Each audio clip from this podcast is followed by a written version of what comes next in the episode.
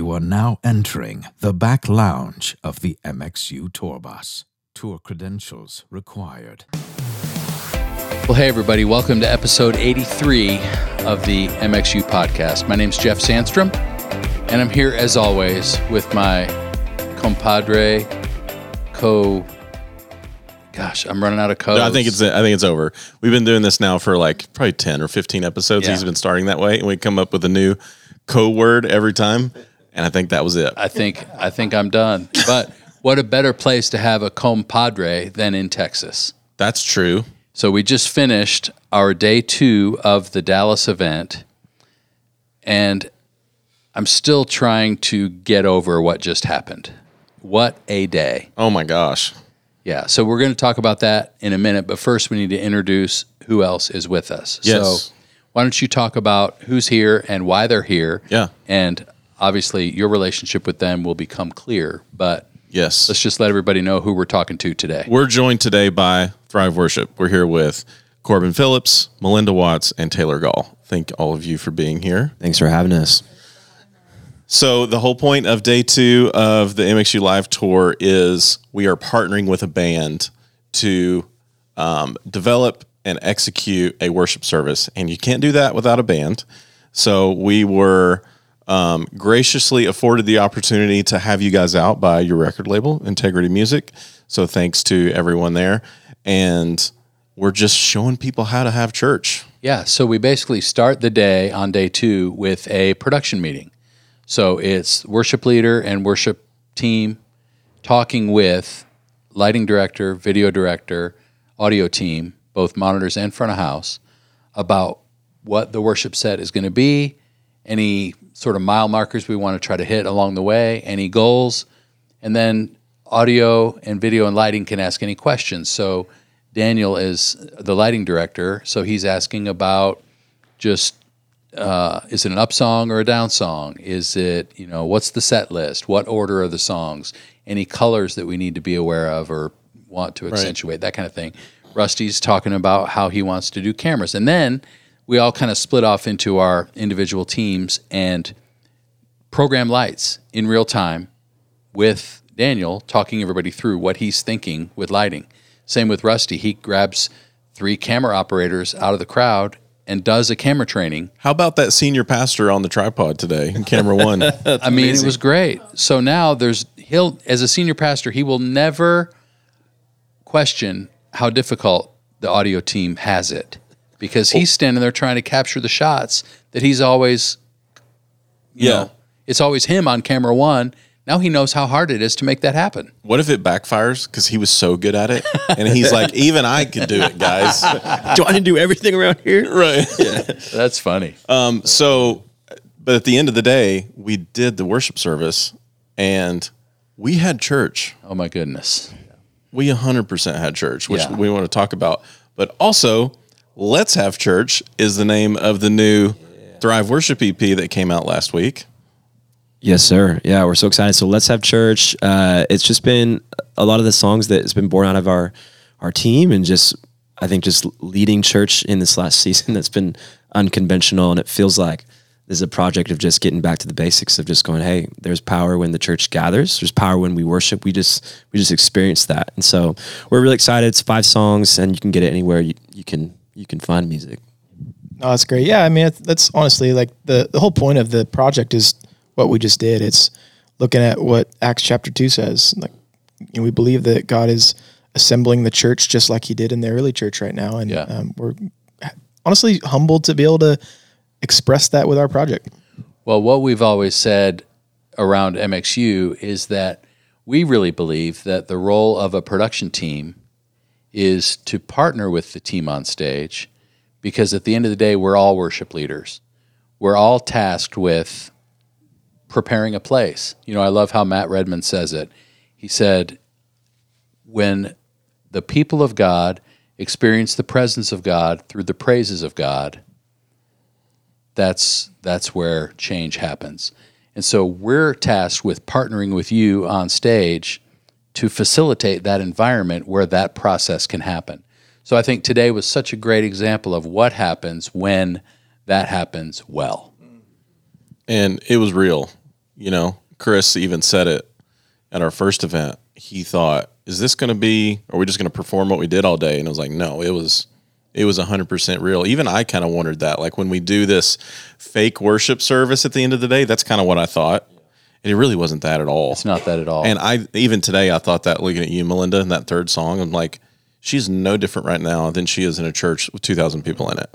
yeah. And I wanted to ask you guys what it was like. I mean, first of all, the f- the first row is like 50 feet away because we have, you know, video world, audio world, and lighting are between Right. the downstage edge and the front row of the crowd. So like, that's actually what we're featuring on camera all throughout the day Yeah. is our gear. So now you're singing to a bunch of consoles with people behind it. Um, I think it just switched. I think it went from technical to spiritual, and it wasn't a hard turn. It just was our hearts. And I think we, when you want to serve and you want to serve whatever you do, it's just easy to to take that turn. And I think that's what happened in the room today. I get inspired um, singing with these guys. Um, they're really just passionate and great writers, and it just felt like at home, Lord, like you said, whether we're in church or wherever. So Well, another thing that took a turn, which I was so grateful for, is the people in the room went from mm-hmm. learning to participating. yeah. yeah, It's so easy for a production person to become sort of not just enamored by the gear, but trying to figure out the gear. And we're here to learn how to get better. So there's this intellectual approach to trying to figure out, even if you're good at what you do, it's like, okay, I'm trying to get better. So what thing can I apply? What what tip can I learn? What can I write down and walk away with?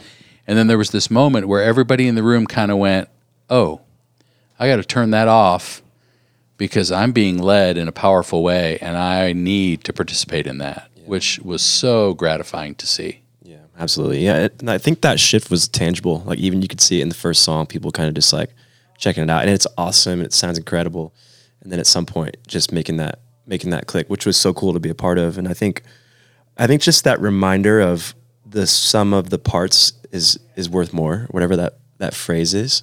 And sometimes even just that reminder is more powerful than any any little nuance that we learn. And I think it was it was um, Chris that said it in the debrief. He was like, "What do we evaluate?" And he was like, "Well, I think whatever just happened is how we define success." And I think just for all of us to get to come together and go, yes, like we want everything to work in, in congruence and be amazing, but at the end of the day, like the win is that is that God moves. Yeah. And today feel like we was had that. today was not about hitting a mark or whether or not you missed a cue. You know, it's almost like we're talking about how we learn. And that was the most like people with mastery in their craft just expressing it in a way that was impactful. So it was everything I could have hoped for. Yeah. I didn't really say much at the end because I was like, I don't, I don't even know what to really say. It was, Yeah. it was a bit unexpected all the way around. Well, multiple people, including yours truly, were brought to tears. And that's not unusual for me, those of you who've been around us for very long, but You leak a little. I leak a little. I'm, I'm old. But several people in the room had that too. There was just this sort of visceral response that was undeniable. And I think, you know, we talk about the technical and the musical and all that, but there is this undeniability about when people gather in Jesus' name, there is power in that. And I think as MXU and as especially with you guys, it's like, man, leaning into that is not only okay, but it's kind of why we're all here.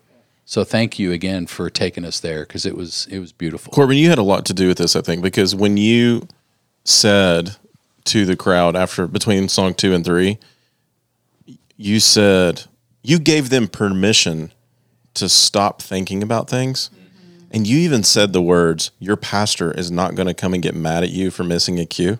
And for one second, I thought, that's a, a pretty abrupt way to say that. But then I thought, no, that's the right way to say that. Yeah. Because these people actually feel that way. So real. I'm not I'm not like dragging on senior pastors. Yeah. But that's what you experience, whether your senior pastor is a bully or not. You know, we can sometimes feel like they are even when they're not because Yeah. our own insecurities, we think we're going to get in trouble for something all the time. Yeah, some churches leadership actually creates a fear culture. Right. But even if they don't, even if they're super encouraging, a new volunteer who's responsible for all the words that come on the screen, a lot of times they're taking that on themselves, whether whether they've been, you know, told that it's not a big deal or not. They're still nervous when they hit that space bar that Right. things are going to be okay. And so to give them permission to go, hey, you don't have to do that today.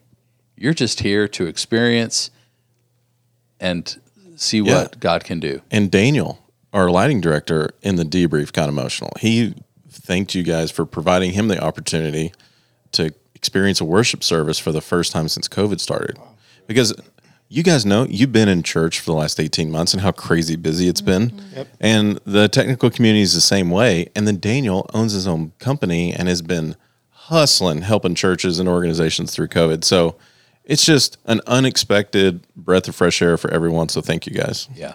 Yeah, man. I, I, you know, it's funny. I, I feel like I'm a broken record this week and, and the last date as well. But I feel like I have a very unique perspective in all of this, having been so in the production world and only in the production world, not on stage, and now being on the other side of it. It's like you I think I understand both worlds really well. And as I, I even kind of questioned myself as I was saying that today, but I, I thought I kind of had the same process that you just had. This is the right thing to say because I've been in their shoes and I've Right. actually had that pressure on me. And, and yeah, I think you're right, Jeff. It's a lot of times it's self-induced, right? You you you want to suc to succeed. You want to execute the vision of a pastor, and pastors have a hard job, man. Especially nowadays, they're they're just trying to make sure they're they're getting um, you know the impact to happen. And so, yeah, I, I think today providing a space for people who normally are the ones making it happen, it's it's priceless. Yeah. So we're gonna have you guys back in Chicago. So we're gonna go do Denver. It's a one day event. It's it's audio only. Sorry. We're excited about it though. Yeah. It's gonna be it's gonna be kind of nice just to mix and talk about audio because Yeah. both of our first two events were two day events. So for us, I think it's well for me personally, it's gonna be good to have a little a little bit of time to breathe after today because I don't know if I could do this every day. You, Like you now know what the like worship hangover feels like. man, man, it's yeah, it's great. So you guys will be back in Chicago, and that's that'll be our last two day event. And there's still some tickets available. However, um, this podcast and the streaming experience for Chicago is sponsored by Resi. So um, Resi's going to be there. They're partnering with us to stream this. So we know traveling right now is crazy, and sometimes you can't get to cities around the country for whatever reason. So if you want to experience everything that we're talking about, we're going to stream the experience over the web. You can go to our website and buy a streaming pass. Thanks to our friends at Resi. And that stream is for both days. It is. It's both days. So it's audio awesome. and um, the Teams Day. So everything we just talked about will be included in the stream. So thanks to our friends at Resi. And I do want to give Resi a special shout out because um, Thrive Worship at your church, Bayside, where I'm also from, uh, you guys use Resi. Yep. And how do you guys use it? Yeah, so it's it's kind of like our encoder. That's what's taken the stream live to the different platforms. Um, and what's really cool is we've been using it uh, at least for the, to my knowledge, at least two or three years. It's probably Oh longer yeah, than that. oh yeah. I think maybe it was hair longer. Yeah, and uh, They're only five year old company, but they've like taken over. Oh, absolutely. And we've not had it fail one time. Um, it's funny. We were just chatting about this a second ago. Uh, we actually had a stream for our Thrive conference, which normally we have our Thrive conference in person. Uh, during 2020, we were able to do that, so we did it online. And this is probably a, a generous or a safe number. It is but, safe. but a little over 400,000 people were on there at one time watching and uh, ironclad. Yeah, it was bulletproof. They, I emailed uh, Paul at Resi and said, "Hey, how many unique devices did he, we have?" And he wrote back, "Congratulations, over four hundred thousand. Wow. it was pretty crazy. Wow. Um, and also, we can plug the conference for you. You guys are doing the conference again coming up, Yes, we are. and it's a free online conference, The, yep. and it's you know top speakers in the world. I- you name it, they're, they're going to be there. Yeah, and it's all online. So go check out. I believe it's thriveconference.org. thriveconference.org. I do remember that. There you go. You like that? Nice. Anyway, thank you, Resi, and we'll see you guys in uh, Denver because we're going to go hang out with the guys at Resi and do a podcast with them. That's right. And then we'll see you guys back in Chicago. Yes, yes.